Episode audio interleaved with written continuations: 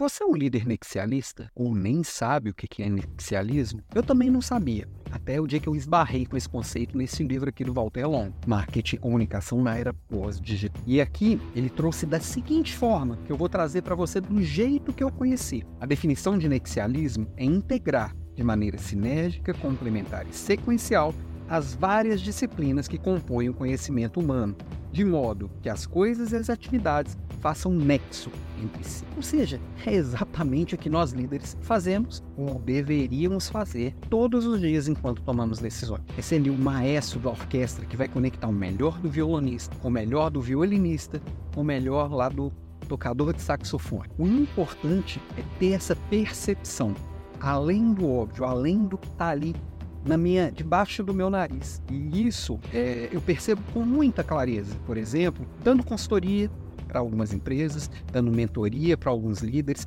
que é algo, algo que vem fazendo parte do meu dia a dia. E nessas mentorias eu percebo que muitas vezes líderes de departamentos, eles olham só para dentro da sua própria igrejinha ali para tomar decisão. Não observam os impactos que estão além da porta da sala. E aí, aquela decisão gera um estrago maior do que o problema que ela está solucionando. Então, nesse mundo pós-digital, a gente precisa ter esse olhar nexialista. Não é uma opção. Todo líder precisa ter esse olhar nexialista e desenvolver isso dentro de si.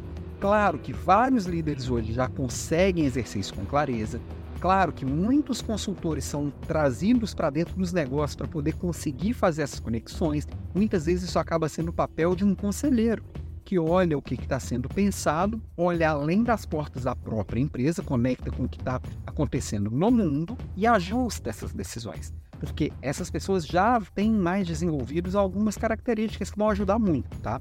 Eu vou citar algumas características aqui para você também se tornar um líder nexialista. No fundo já é, só precisa subir degrau, como a excelência diz. Primeiro item dessa lista de características que precisam ser desenvolvidas é a curiosidade. Você precisa se interessar em mais assuntos. É o famoso conhecimento em T, que geralmente a gente se aprofunda muito em uma coisa e deveria ter um conhecimento mais amplo sobre vários assuntos. Versados também, pô, mais amplo. Outra coisa é ter um pensamento crítico, questionar o óbvio, perguntar por que não, e se fosse de outra forma? Isso é essencial para a gente poder testar essas ideias e tentar entender esses impactos das ideias que a gente está trazendo e por que, que o que a gente está fazendo de óbvio já não traz mais tanto resultado. Outra coisa, precisa ter muito claro e muito bem desenvolvida a capacidade de se comunicar. Isso vai desde a capacidade de ouvir com atenção, com qualidade de presença, quanto também de expressar com clareza tudo aquilo que precisa ser dito, porque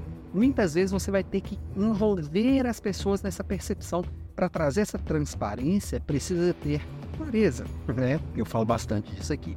Outro item é a flexibilidade. Eu preciso mudar de ideia. Assim como muitas das pessoas que eu fui impactar com, com, as construções que nós fizermos juntos vão ter que mudar de ideia, eu tenho que trazer isso no meu dia a dia. Eu tenho que entender que o mundo muda e todos os conceitos que estão postos, eles precisam ser questionados. Nós já falamos aqui de pensamento crítico, né? E aí isso se conecta também o próximo ponto, que é essa mentalidade de crescimento. Entender que eu não estou pronto, entender que eu vou errar e entender que eu preciso trazer essas coisas novas para o meu dia a dia. Para isso eu preciso desaprender e reaprender. E por último, e não menos importante, todo nexialista precisa ter coragem. Coragem para enfrentar as dificuldades e as resistências que vão acontecer como qualquer processo de mudança e qualquer processo de decisão que vai estar longe daquela pessoa que está olhando só para o próprio umbigo. Inclusive, falando em decisão, lembrando que hoje à noite nossa Leader Class é exatamente sobre tomar decisões. E isso certamente vou dar uma aprofundada lá mais à noite, ok?